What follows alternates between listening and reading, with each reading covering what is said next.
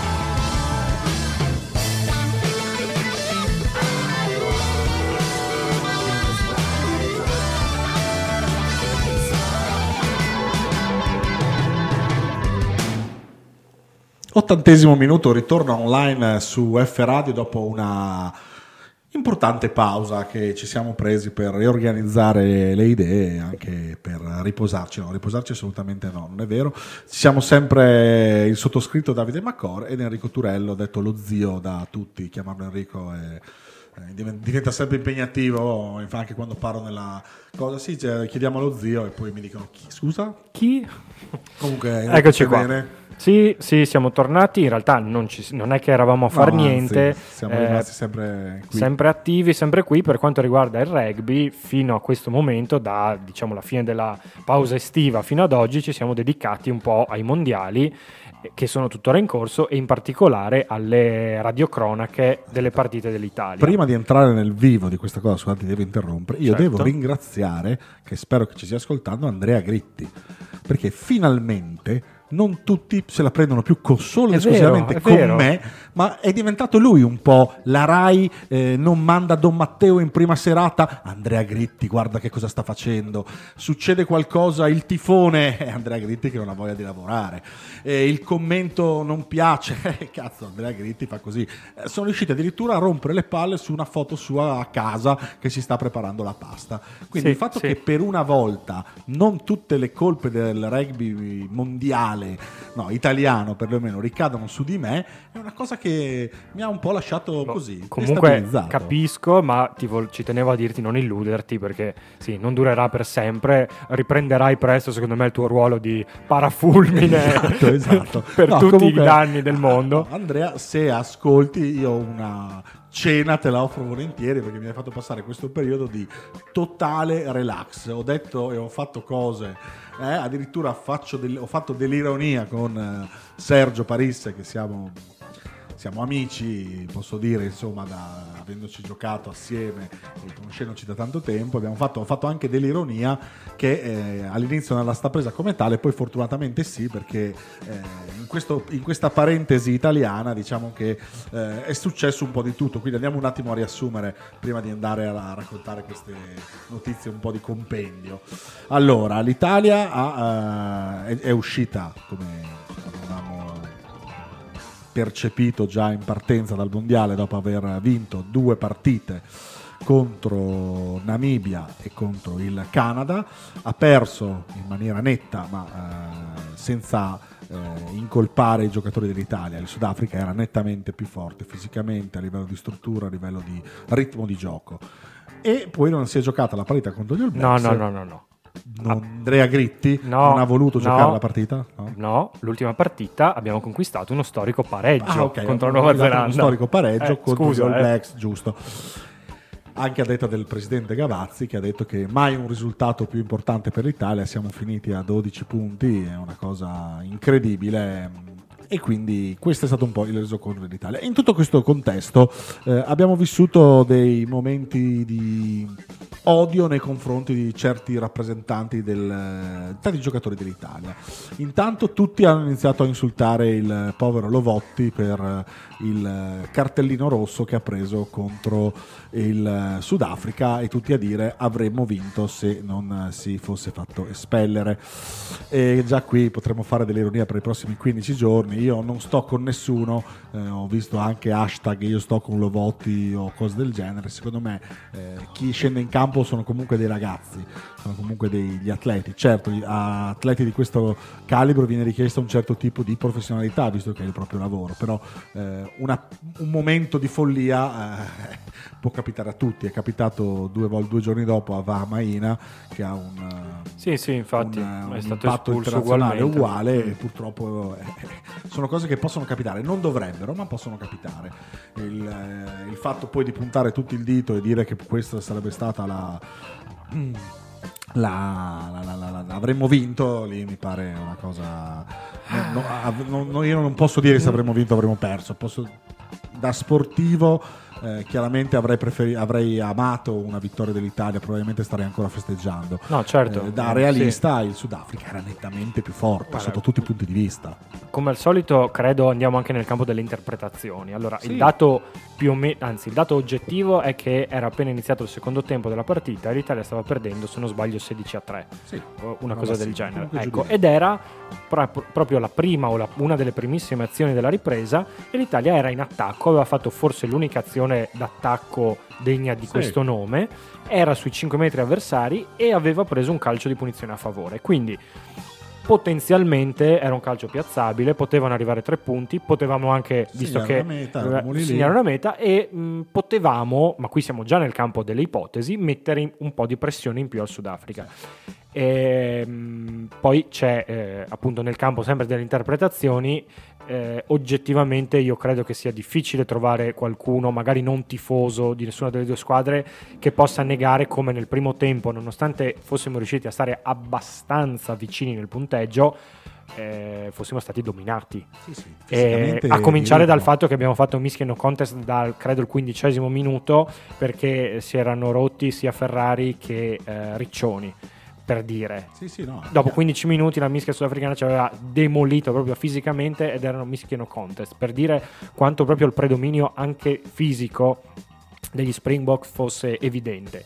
E poi appoggio quello che hai detto, è vero, i ragazzi in campo, così come gli allenatori, così come gli arbitri, così come gli spettatori, commettono degli errori, è chiaro che purtroppo ci sono degli errori inevitabilmente più gravi di altri, perché eh, era, prendi un cartellino rosso nella partita decisiva, poi al di là dell'avversario, delle forze in campo, metti in gravissima difficoltà la tua squadra, così come esattamente hai detto bene è successo l- lo scorso weekend a Vamaina, Vamaina, eh, uguale. quarto di finale Galles-Francia, Francia in vantaggio anche se non di molto, Vamaina impazzisce perché non, non trovo altra spiegazione Eh, e dà una gomitata in faccia al flanker gallese, viene giustamente espulso e il Galles pur con molta fatica vince di un punto e si porta a casa l'accesso alla semifinale. Per cui è chiaro che ci sono errori più determinanti di altri. Se un giocatore avesse fatto uno spear tackle contro la Namibia, molto probabilmente avremmo vinto lo stesso, molto probabilmente gli- qualcuno gli avrebbe dato del fesso o dell'incapace o dell'inutile, non lo so, però avrebbe avuto un'eco diversa. Eh, resta il fatto che io stavo guardando, perché mh, non so come la vedi tu, io mh, mi sono messo a pensare ieri sera, no, domani ricomincia la trasmissione, dobbiamo fare così inevitabilmente un bilancio del Mondiale dell'Italia. Io mi trovo in difficoltà a fare un vero e proprio bilancio, nel senso che eh, ci sono delle sensazioni che io ho avuto nella partita contro la Namibia, ma soprattutto con il Canada, positive, cioè che a differenza di altre volte e anche degli scorsi mondiali, le partite che dobbiamo vincere riusciamo a vincerle in modo più convincente, imponendo di più il nostro gioco, anche se appunto con la Namibia è successo solo in parte, col Canada molto di più. Eh, nelle partite, purtroppo ne abbiamo giocata solo una su due a causa del tifone, nelle partite invece eh, contro squadre più attrezzate di noi, le nostre difficoltà emergono evidenti e fanno sì che dall'87 ad oggi Non abbiamo, non abbiamo fatto nessun passo avanti perché stavo guardando in eh, siamo arrivati terzi in tutti i mondiali tranne nel 99 quarti disastroso.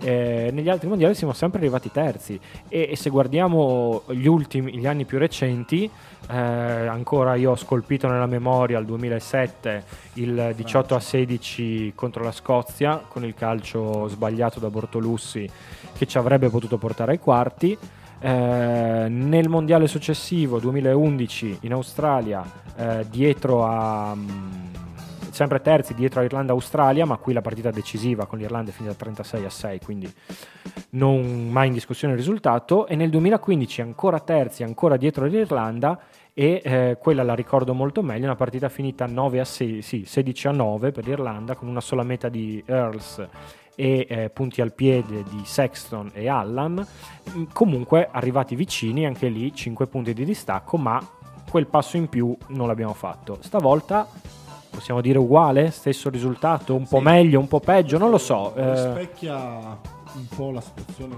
del, del nostro, del nostro movimento. La nazionale si trova in una fase di limbo tra eh, nazionali del tier 2 che non sono assolutamente al nostro livello per ora e la nazionale di tier 1 che sono a un livello estremamente più, più alto del nostro. Noi siamo lì.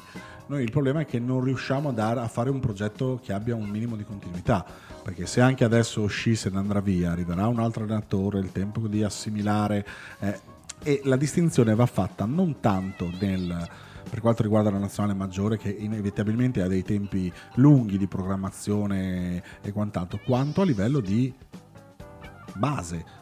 Quindi di, facciamo, mettiamo un virgolettato di giovanili, che se dico accademia mi salta addosso al mondo mm, di giovanili, perché eh, ricordiamo che i vari eh, Allan eh, e compagnia bella si costruiscono dall'under 15.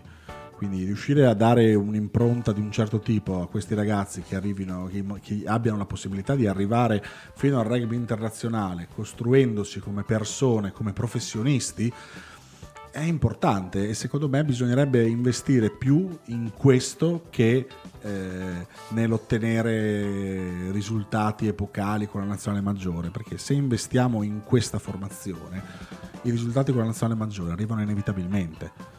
Gli All Blacks investono su Julian Savea, Jordi Barrett, Bowden Barrett e poi eh, a un certo punto questi escono in, in una certa maniera. Ma il problema dove sta? Sta nel fatto che questi, faccio gli All Blacks perché sono l'esempio più eclatante, potevo dire Inghilterra piuttosto che Galles, piuttosto che mm, Francia, anche se in questo momento è un po' così, ma loro hanno un, eh, un entourage eh, di persone che ruotano attorno a ogni tipo di nazionale, a ogni squadra di club, a ogni eh, squadra mm, giovanile, amatoriale di un certo spessore. E questo dà la possibilità di cercare di avere i giocatori tutti ad un certo ad un certo livello, quindi bisognerebbe investire in manager seriamente, non che fino adesso non, si, non sia fatto, ma eh, se i risultati sono questi, sì. cioè, a un certo punto bisogna fare un, un esame di coscienza. Eh, faccio un esempio eh, che non risponde al vero, anzi, dico Alessandro Zanni,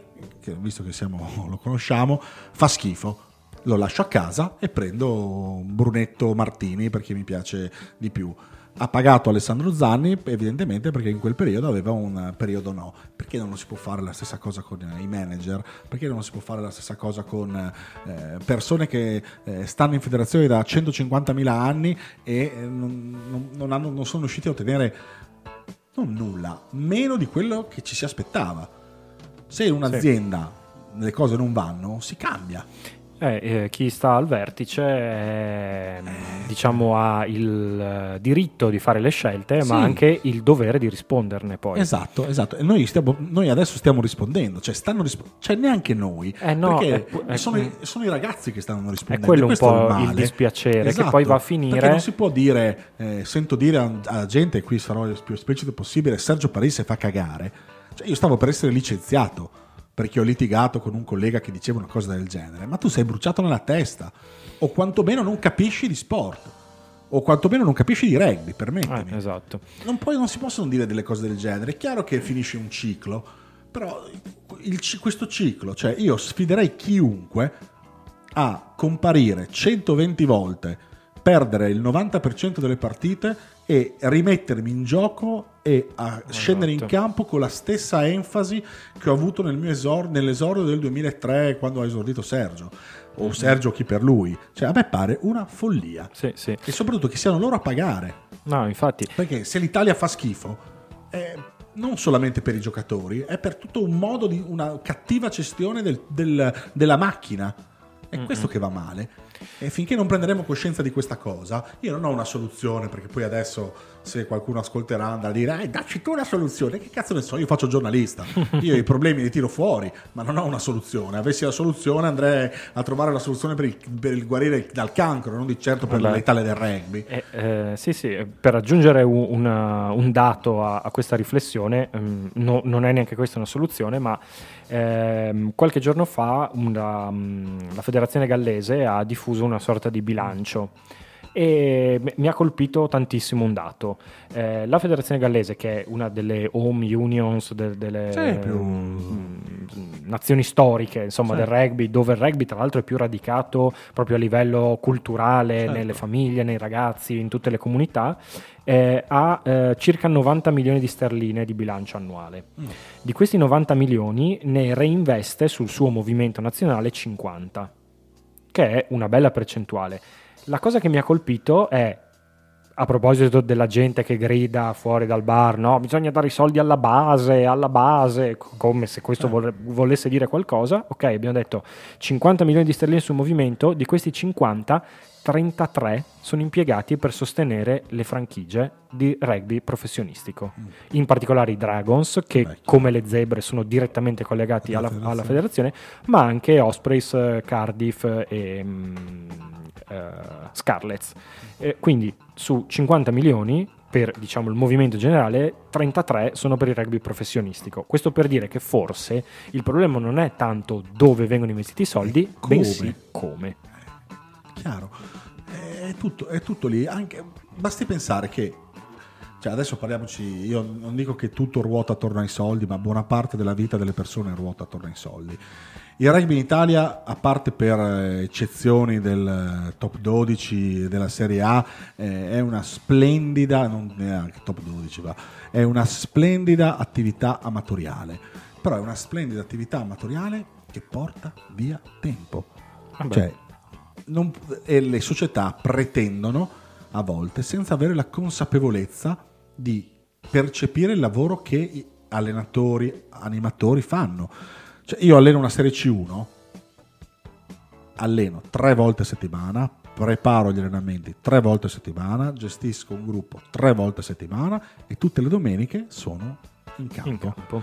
Quindi faccio il mio esempio perché ho l'esempio più vicino, ma potevo fare anche un esempio di un animatore che decide di andare ad allenare i bambini, fa due allenamenti alla settimana, a volte tre, più le partite la domenica. Certo. Se, que- se non c'è un minimo di riconoscenza in questa, in questa cosa, tipo ti pago la benzina della macchina per andare fino alla cosa, cioè uno dice vabbè lo faccio Sì, finché va. se non c'è, rimane Eh, solo a eh, livello di esatto. hobby. E dallo stesso- dalla cosa, un po', dalla cosa è non, non sopporto quando le società dicono eh tu lavori solamente se hai un compenso, altrimenti non c'è attaccamento alla maglia. Attaccamento alla maglia è un paio di coglioni. L'attaccamento alla maglia sicuramente c'è, figuriamoci, ma non possiamo neanche pretendere in questo momento che ci siano una parte che si sacrifica e una parte che vive, tra virgolette, di rendita. Perché se tu hai deciso di fare una società sportiva, va benissimo, ma non puoi neanche tettare solamente dai tuoi tesserati. Ci deve essere un'operazione di marketing, di comunicazione e di tutto quanto. E se vuoi avere degli, atle- degli allenatori più professionali, un minimo di conoscenza, che non sono 500 euro al mese, No, sono no. Un, un- un supporto Certo. per non, per non, ma questo dovrebbe essere una cosa logica e, e da lì si sviluppa il resto, perché se hai animatori che lo fanno con un certo eh, anche riscontro monetario minimo, esiguo, è, una cosa diversa. Io ho degli amici che fanno gli allenatori in Inghilterra e in Inghilterra percepiscono nulla, ma percepiscono quel tanto che gli basta per pagarsi l'abbonamento alla metro. Eh, che è già, Dici, "Po, è già già l'abbonamento alla metro, non devo spendere l'abbonamento alla metro. Cioè, queste sono cose che poi vai a dire in Italia e dicono, ecco, mercenario. eh, Pensi beh, solo ai soldi. Eh, pensi solo ai soldi. Eh, ho capito, però questo mi metterebbe anche nella condizione di vado venerdì, ipoteticamente ho un giovedì allenamento. Alla- nella stessa identica giornata ho un altro scazzo sul lavoro perché devo fare anche un lavoro reale, non solamente il, il piacere di allenare. Devo andare all'allenamento, ho un esame da preparare, perché devo andare all'allenamento? Chi me lo fa fare? Dico ho un esame da preparare. Se invece ho un minimo di riscontro, hai un- ti senti un attimino più coinvolto. Dici, Certo. "Oh, cavolo, cioè la società mi dà qualcosa, ho preso un impegno, vado. Ormai ho preso un impegno.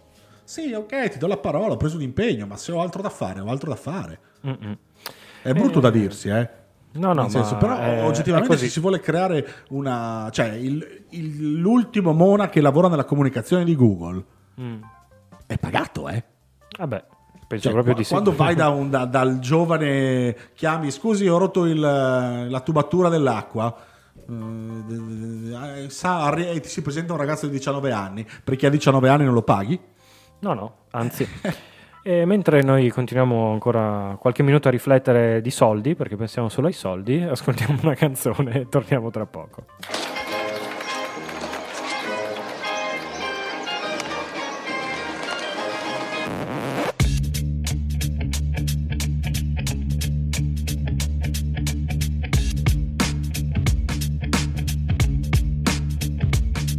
Entrez, entrez, installez-vous messieurs, dames Admirez les spécimens tombés charme. Des hyènes de Neuilly, pleines de haine et de âne Des éléphants qui se dressent, veulent qu'on les acclame. Les singes savants et leurs recettes de tisane. Visez les ânes de l'extrême, cracheurs de flammes. Les joueurs de pipeau qui connaissent par cœur toutes les gammes. Jouent la complainte du prolo pour faire vibrer le profane. En spectacle à chaque instant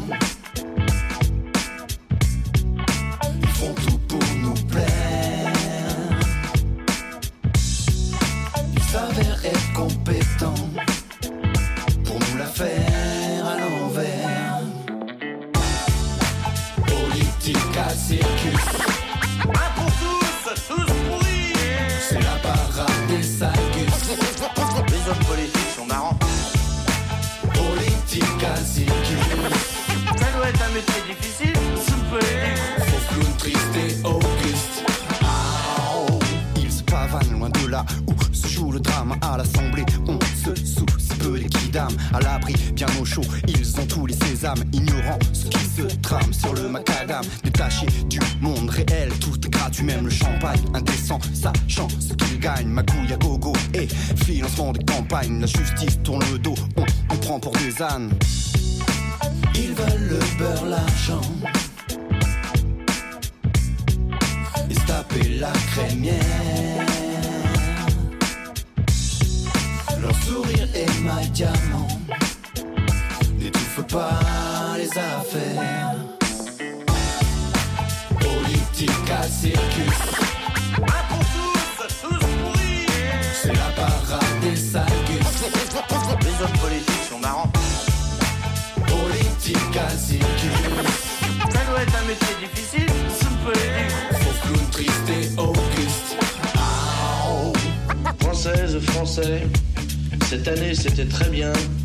Prochaine ça sera pire. Les hommes politiques qui se mettaient à tenir les promesses qu'ils font, il leur faudra le budget des États-Unis.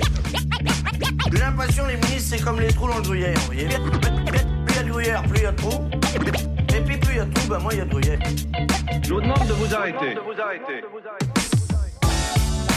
Politica circus, Un pour tous, tous pourris c'est la parade des salgus. Les hommes politiques sont marrants. Ça doit être un métier difficile, souper. Faut que triste et auguste.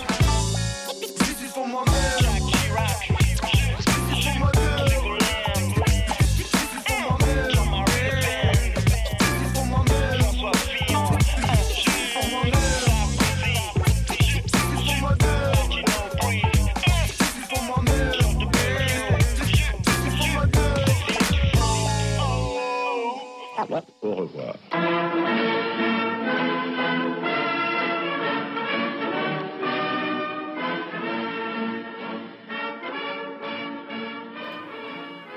E dopo aver eh, stimolato il- questo programma parlando di soldi, di nazionale, di soldi, di nazionale e Soldi? ringraziando ancora Andrea Gritti per prendersi tutte le critiche di questo mondo e, non più io, yes, almeno per un po', eh, direi di continuare chiaramente parlando ancora di mondiale. Siamo alla vigilia delle semifinali, semifinali che vedono una super partita domani mattina alle 10 in diretta su Rai 2 con commento tecnico di Andrea Gritti, il Supremo.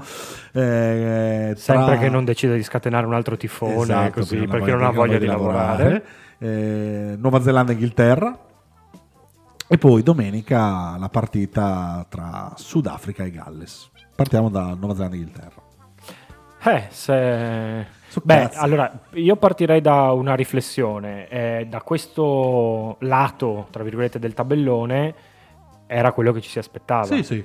pronostici rispettati, Inghilterra che vince il suo girone senza giocare la partita decisiva per primo e secondo posto con la Francia a causa del tifone e, mm, e Nuova Zelanda che anche aveva vinto il suo, cosa che era già chiara fin dalla partita d'esordio vinta 23 a 13 contro il Sudafrica.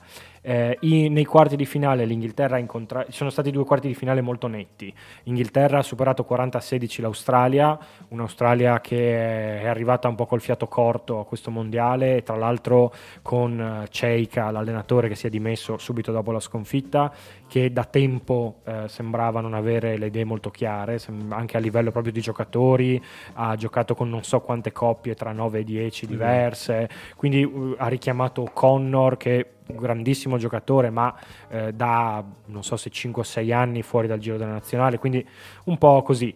E Nuova Zelanda punteggio simile 46 a 14 ma forse questa partita qui è ancora più dominata contro un'Irlanda che se l'Australia è arrivata col fiato corto, l'Irlanda è arrivata proprio boccheggiando, perché anche loro hanno dato la sensazione di essere arrivati al picco Sì. eh, di forma troppo presto. Sì, Quando sempre. hanno battuto gli All Blacks a Chicago e poi di nuovo a Dublino nelle finestre internazionali, eh, però una squadra che è sembrata un po' monodimensionale, se così si può dire, senza grandi idee e eh, ancora troppo, troppo legata alla vena di un Johnny Sexton che anche qui parliamo di un giocatore grandissimo ma forse è arrivato un po' in fondo anche perché lui è sempre stato un giocatore dal fisico normale in un rugby fatto di super uomini e quindi eh, vista la sua enorme classe eh, legata da un fisico normale è sempre stato bersaglio eh, comprensibilmente eh, non sto parlando di colpi scorretti No, ma no, di un'attenzione particolare da parte degli avversari che gli hanno causato numerosi infortuni tanto che è da un paio d'anni che Leinster e Irlanda lo usano con il contagocce solo nelle partite assolutamente indispensabili. E diciamo che però questo non è bastato per farlo arrivare al mondiale in forma smagliante, anzi, e, e tutta l'Irlanda ne ha risentito e quindi eh, due quarti di finale molto netti. E domani questa super partita che secondo me è abbastanza impronosticabile. È cominciata, è cominciata già fuori dal campo, beh, ovviamente, perché Jones. Eddie Jones ha detto che eh, gli hanno spiato gli allenamenti. Hansen ha risposto con un'intervista ieri, non accusando direttamente l'Inghilterra, ma dicendo che le nazioni, le nazionali del Sei Nazioni pensano solo a loro stesse e ai soldi e non pensano al bene comune del movimento rugby mondiale. Quindi questi due tecnici che sono due personaggi eh, dentro e fuori dal campo hanno già cominciato la loro partita. Sul campo, sinceramente, ver- davvero non, non saprei fare un pronostico. Io eh, boh, no- no- non, so, non so dire come andrà. Eh, la Nuova Zelanda, boh, mh, sì, non- non- Sarà una- non so sarà una neanche sfida- più come sarà una- descriverla. Una sfida di altissimo livello, tra, forse tra le due potrebbe essere la finale mondiale. Sì, ecco, io se fossero state in una parte Sì, sì, diversa del tabellone una finale. me la sarei giocata tranquillamente come finale mondiale e tra l'altro, conoscendo Eddie Jones, non dico che ci metterei la mano sul fuoco, ma se avesse giocato con l'Inghilterra-Francia, secondo me avrebbe fatto di tutto per perdere e arrivare secondo e trovarsi nell'altra parte del tabellone Probabile. in modo da incontrare Nuova Zelanda in finale. Ma questi sono i classici se ma Sì, con cui non si fa la storia. Eh, in campo andranno due squadre che sono fortissime. E, d- rimanendo sul discorso degli allenatori, hanno cominciato non solo con i giochi di pre-tattica alla loro partita, ma anche con delle scelte di formazione abbastanza particolari perché Eh. l- una o due per, per squadra, tut- ovviamente sono squadre che arrivano con una eh, rosa ultra specializzata e ultra definita, cioè ormai si sa da mesi al netto di possibili infortuni chi fa cosa, chi entra, eh, chi entra in campo da titolare, chi è, come dice Eddie Jones, un finisher. E lui non parla di giocatori in panchina, di riserve, parla di quelli che finiscono la partita, che sono messi lì con un, preciso scopo. Anche molto più perché difficile. sono quelli più efficaci negli ultimi 20, 30 o 40 minuti e, e quindi tutto perfettamente studiato. Tutto studiato e mh, le cose che saltano agli occhi sono rispetto alla partita con l'Australia, l'Inghilterra risposta al capitano Wayne Farrell al numero 12 e reinserisce a 10 George Ford che era lasciato- stato lasciato appunto tra i finisher nella partita precedente per fare spazio a ehm, Henry Slade come secondo centro.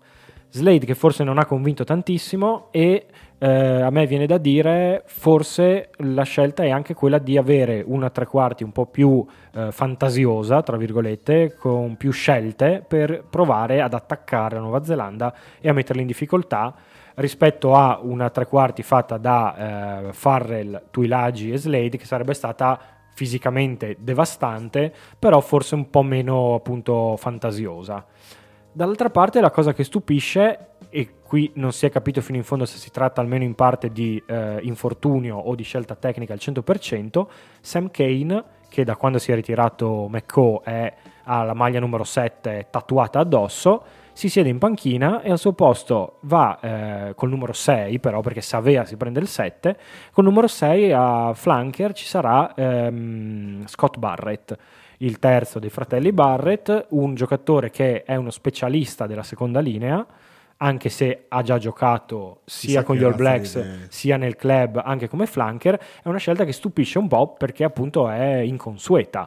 Però o Hansen ha fatto anche lui qui una riflessione dal punto di vista de- eh, del fi- dei finisher, no? dire Kane è un Kane che è fortissimo soprattutto nel breakdown, a mm, rubare i palloni o forzare dei tenuti, mi serve di più nell'ultima mezz'ora dopo che due terze invece mastodontiche come Savea e Barrett hanno martellato eh, la, la difesa inglese. Può essere una chiave di lettura, altrimenti può essere che, che Kane non fosse al 100%, ma eh, non so, qui, qui siamo nel campo delle ipotesi che non... ehm, non possiamo sì, eh, spiegarmi insomma con certezza. Per il resto Hansen conferma Mounga 10 e Barrett eh, eh, 15 e il, ehm, la coppia di centri già vista contro l'Irlanda formata da eh, Linert Brown e Goodyew. Non lo so, davvero io non vedo l'ora di vederla questa partita perché credo che sarà Io- io bellissima. la cosa mi fa incazzare molto profondamente, Allora ti ma manderò vabbè. dei messaggi ogni volta che succede qualcosa Probabile, per ti- ti- rovinarti Ti, ringrazio, ti la ringrazio, sorpresa. Ti ringrazio, ti ringrazio. No, no, no, che sorpresa anche perché sono vabbè, collegato per altri, per altri mezzi. L'altra partita domenica Sudafrica-Galles. E qui si va. Anche qua è- non è una partita così scontata perché il Sudafrica se- oggettivamente è una squadra fi- estremamente fisica, molto veloce, benissimo messa in campo, ma battibile. Sì. Soprattutto da un Galles dove sono 5 anni che sento eh, questo Galles arriva, si è rotto anche Navidi adesso, si sono rotti tutti. Si è rotto una vidi, si è rotto questa mattina, ieri in allenamento Liam Eh, Williams. sì, sono di tutti, sono di tutti, Eh, eppure nonostante si rompono tutti, sono c'è ancora lì. Halloween Jones che praticamente non so, non so neanche cosa gli faranno a un certo punto a quell'uomo. Eh. E loro so- hanno questa Al Wins eh, Jones che eh, con questa partita supera non so che record di Paris eh, con 142 Probabile, partite, probabile, adesso non me li ricordo, Vabbè, comunque, co- comunque- un monumento. Sì, loro sono- hanno questa capacità di mettere il- l'orgoglio, la voglia di far vedere che in questo paese di minatori eh, ci, ci si gioca con le palle contro tutto e contro tutti e si va contro tutto e tutti, tirano fuori delle prestazioni da chi non ti aspetti e io mi aspetto questo, che do- domenica ci sia da, non sia una, partita- una partita così scontata, perché anche contro la Francia il Galles ha sofferto, è andato sotto, ha macinato un centimetro, un centimetro, un centimetro, finché non si è portata a casa la partita.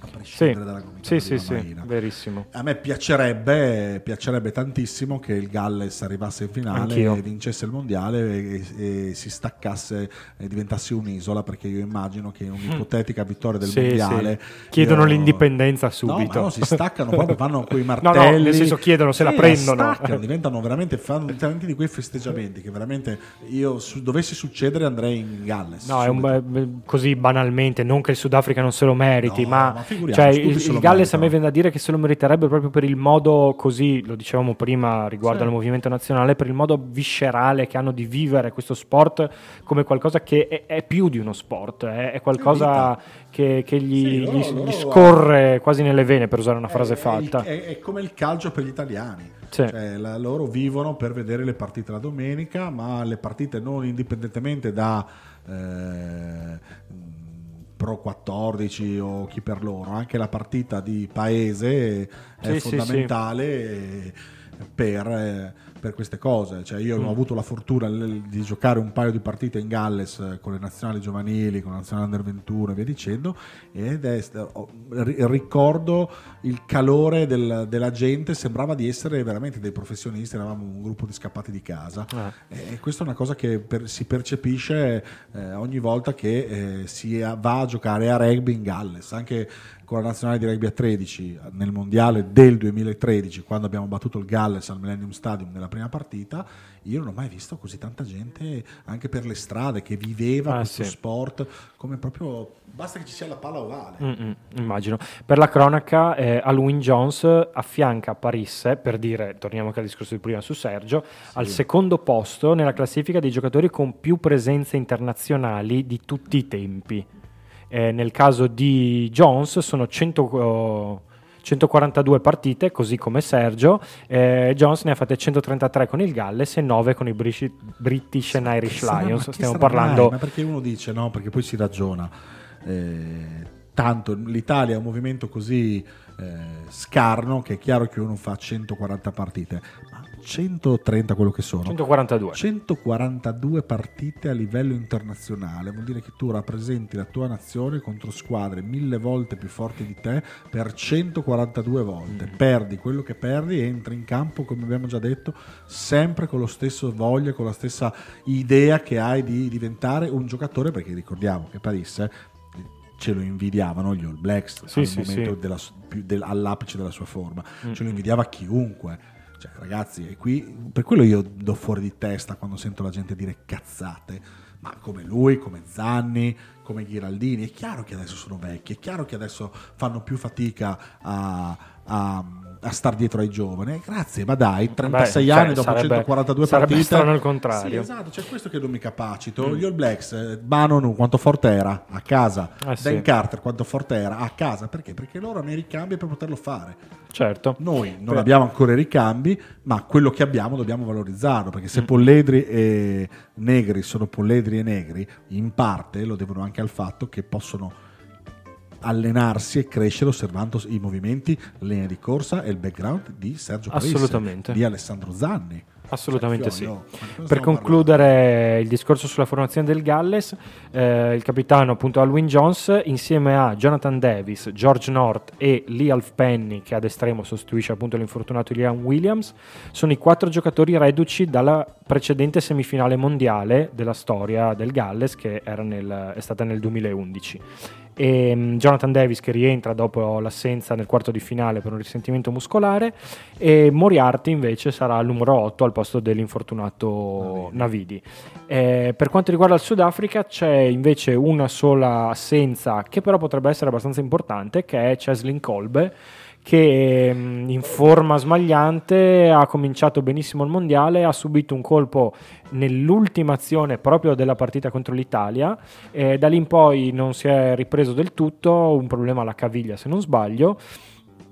E quindi questa volta è fuori, al suo posto gioca Nkosi e- ed è il, il Sudafrica sarà privo di uno dei suoi giocatori più creativi, eh, più elettrici e più piccoli, tra l'altro, perché ehm, appunto Kolbe insieme a Willy Leroux e al mediano Faf de Klerk sono gli unici eh, pseudo-umani in una squadra di... mm, boh, non so neanche come definirle, sono Cyborg, veramente cyborg. giganteschi e io temo, eh, temo perché così nella mia testa faccio un po' il tifo per il Galles, che adotteranno una tattica simile a quella eh, adottata nel quarto di finale contro il Giappone, cioè bastonarli, colpirli fortissimo con un martello dal primo all'ultimo minuto. Ehm, poi sì, anche questa volta portano per dire in panchina 6 avanti, un mediano di mischia e un tre quarti che è Franz Stein che potrebbe giocare flanker Ovunque. o seconda Sì. linea da quanto è grosso anche lui e quindi proprio anche da questo si capisce che la volontà è proprio quella di battere forte però il Galles è una squadra che se la metti sul piano fisico dello scontro fisico dritto per dritto ti, ti dà del filo da torcere si parlava qualche anno fa della- su Warren Gatland della famosa Warren Ball dicendo che lui- i critici dicevano che l'unica sua tattica era quella di andare a far eh, sbattere i suoi giocatori più forte possibile sul muro avversario fino a trovare una breccia quindi vedremo perché sono due squadre che appunto tendenzialmente giocano in modo abbastanza simile io qui mi sento di dire che il Sudafrica parte leggermente favorito anche se banalmente personalmente spererei di vedere il Galles eh, arrivare in finale E con questa prendiamoci una piccola pausa musicale e torniamo tra poco per parlare di Italia, campionato italiano Pro 14. A tra poco.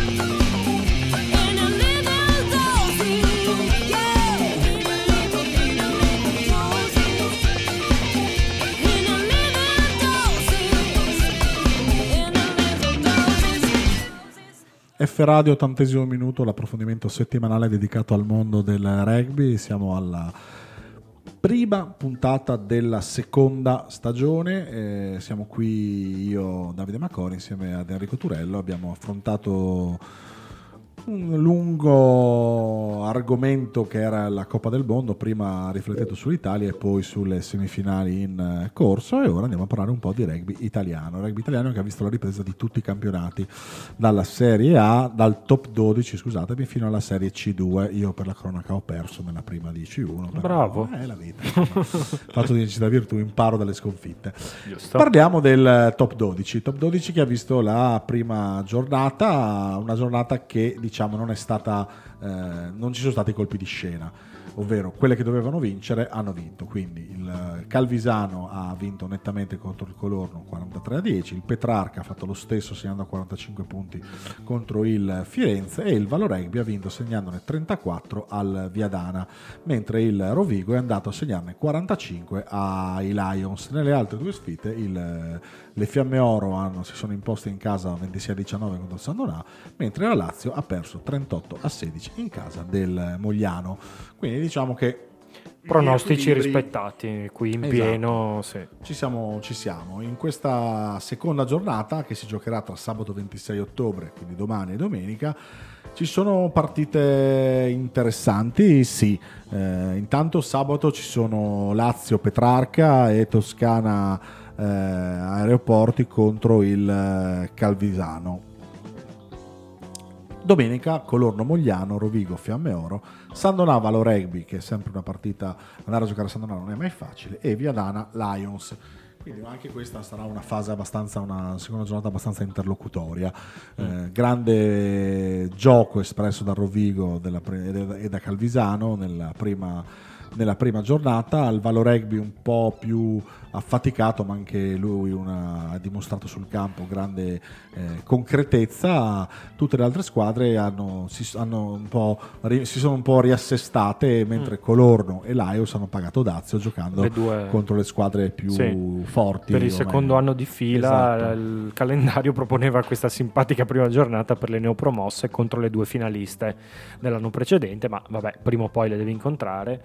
E tra le altre, secondo me, Mogliano mi ha un po' stupito, cioè non stupito, mi ha colpito in positivo, nel senso che ha vinto con la Lazio abbastanza nettamente e secondo me Mogliano quest'anno può eh, dire la sua e riprendersi un po' da- dalle ultime stagioni così interlocutorie eh, anche se credo che appunto così a occhio e croce tre posti nei playoff siano quasi garantiti per Calvisano, Rovigo e Petrarca, il quarto Valo Rugby forse parte un po' avvantaggiata ma se la possono giocare Mogliano, Fiamme Oro, eh, Sandonà e Viadana mh, sono ancora in una fase secondo me un po' di rinnovamento, i Medicei boh, indecifrabili anche loro, potrebbero agganciarsi al treno di Via Dana e Sandonà o rimanere anche addirittura invischiati in una lotta per non retrocedere che vedrà sicuramente le due neopromosse Colorno e Piacenza e credo ahimè anche la Lazio salvata all'ultimo secondo nello spareggio giusto? Con il Sì, Verona il dell'anno Verona. scorso. E queste così Comunque, visto che hai giustamente detto che si gioca domani e sabato, io approfitto per ricordarvi che fino a un'ora prima del calcio d'inizio, cioè fino alle 15 di domani, potete andare su www.nprugby.it e cliccare il pulsantone che c'è in home page con la schedina. Non si paga, basta registrarsi, si fanno i pronostici come il caro vecchio Totocalcio 1x2 per le 6 partite di top 12, 6 di Serie A e una di Serie B. Eh, chi vince, cioè chi fa 13, eh, nel- quindi indovina tutti i risultati della giornata, vince un simpatico gadget. Eh, per tutti gli altri invece si, si concorre a una classifica che è fatta con dei coefficienti perché ah, così abbiamo immaginato che pronosticare le partite di eh, top 12 tendenzialmente sia più facile rispetto a quelle di Serie A e di Serie B, quindi i punteggi eh, azzeccati per la B e per la A valgono più di quelli del top 12, comunque se andate a vedere sul sito è tutto facilissimo e chiarissimo. Terremo conto ogni settimana di questa classifica e cercheremo, no, non cercheremo, daremo, no, non lo sveliamo ancora, ma eh, daremo un premio a chi sarà in testa a questa classifica alla fine del girone d'andata, quindi il cosiddetto campione d'inverno, e eh, a chi lo sarà invece alla fine dell'ultima giornata, la prossima estate o primavera, anzi. Detto questo, andiamo a affrontare l'ultimo argomento di giornata che è il Pro 14. Pro 14 che ha visto tanto la Benetton quanto le Zebre perdere tutte le partite f- giocate fino ad ora. Eh sì. Un inizio difficile, un inizio faticoso, inevitabilmente entrambe le formazioni erano prive dei giocatori eh, impegnati nel mondiale con l'Italia, adesso stanno rientrando e già le formazioni per eh, questo fine settimana sono, sono cambiate e quindi staremo a vedere. Benetton ha giocato forse un po' meglio delle zebre, ma ha preso anche, anche Beh. la squadra della marca delle belle Sì. passatine. La Benetton ha, ha giocato bene l- all'esordio in casa a Monigo contro Leinster perdendo 27 a 32 poi ha completamente si è dimenticata di andare a Connacht proprio non, non sono scesi in campo hanno perso 41 a 5 e purtroppo due weekend fa l'ultima partita giocata ha perso 24 a 20 al Liberty Stadium casa degli Ospreys partita condizionata pesantemente dal cartellino rosso che purtroppo ha preso Marco Lazzaroni dopo 10 minuti o poco più. e, e nonostante appunto tu- quasi tutta la partita in inferiorità numerica ha perso 24 a 20 quindi qualche sì, rammarico sicuramente per le tre sconfitte ma qualche segnale incoraggiante c'è. Questo sabato, giusto, giochiamo, la Benetton Domani, gioca sì. contro i Southern Kings, la franchigia sudafricana, e schiera estremo Sperandio, ala Tavuyara e l'altra ala Angelo Esposito, centri Sgarbi, capitano e Ignazio Brex, 10 Ian, Ian Kidley, 9 Duvenage, 8 Alafi, 7 Barbini, 6 Negri, quindi rientra un nazionale, Elis Niemann 5, Nicolò Cannone 4, Tiziano Pasquale altro nazionale, Pilone insieme a Federico Zani un altro nazionale, Thomas Baravalle a dispo- come tallonatore. A disposizione Mechelara, Traoré, Mancini Parri, Federico Ruzza, Pettinelli, Tebaldi, Antonio Rizzi e Marco Zanon. Head coach Kieran Crowley. Indisponibili per farvi capire quanti sono Derrick Cappia, Ame Faiva, Simone Ferrari, Ornel Gega, Erne Herbst, Monti Ioane, Michele Lamaro, Marco Lazzaroni, Nasimano, Luca Morisi, Nicola Quaglio, Marco Riccioni e Alessandro Zanni. Solo Sono, quindi questa è la formazione. Ecco. Zebre invece anche loro un po' zebre affaticate. sì, decisamente più affaticate per- dico solo un dato in tre partite è vero che hanno giocato contro ehm, Edimburgo eh, Scarlets se non sbaglio e, e Dragons e hanno subito in tre partite più di 150 punti Questa domenica affronteranno il Leinster. Ecco. L'estremo è l'estremo, la formazione schiera, schierata da coach eh, Michael Bradley, estremo Michelangelo Biondelli, un'ala Padovani, l'altra ala Mattia Bellini, e quindi le ali dell'Italia, centri Lucchini Bisegni, mediana Renton Canna, numero 8 David Sisi, John Mayer a 7, Giovanni Licata a 6, Biagi e, e, eh, Mick Kearney le seconde linee, Zilocchi, Manfredi Fischietti, i eh, piloni a disposizione, Fabiani, Rimpelli, Tarus, Krumov, Giammarioli, Violi, Boni e Elliott.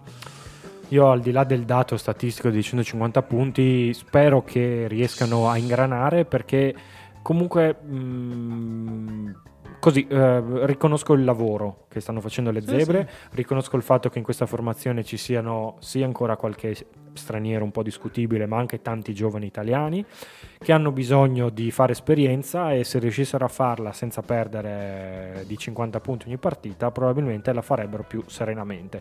Detto questo sappiamo che è una- un compito un po' ingrato e molto gravoso, Eh, le zebre comunque da un paio d'anni mediamente riescono a far vedere durante la stagione, non ogni domenica o ogni sabato, ma più volte anche del bel gioco, gli manca un po' la concretezza, gli manca un po' di solidità in difesa e, e spero che con l'esperienza riescano a, a migliorare questi che sono ancora purtroppo dei punti deboli troppo gravi per un campionato ipercompetitivo come questo top 14. Eh, per, segnalo così i Citas eh, squadra materasso delle prime due edizioni insieme ai Kings, secondo me quest'anno rischiano di vincere il campionato, lo dico adesso, poi staremo a vedere. Eh? e su questa buttad finale noi vi auguriamo un buon fine settimana di rugby. Rimanete connessi a F Radio perché sono tante ancora le, le punt- le progr- la programmazione molto ricca, eh, cambiata, voci nuove, a cominciare da domani sabato una voce femminile nuova con Elena Fabbro e la sua impresa eccezionale. Rimanete eh, connessi, noi vi diamo appuntamento la prossima settimana per riflettere a un giorno o a due giorni dalla finale di Coppa del Mondo e eh, sveleremo a questo punto, sapremo, saremo ben coscienti di chi sarà arrivato alla finale iridata. I miei saluti, buon fine settimana da Davide Macor. Enrico Turello. Alla prossima, ciao. Ya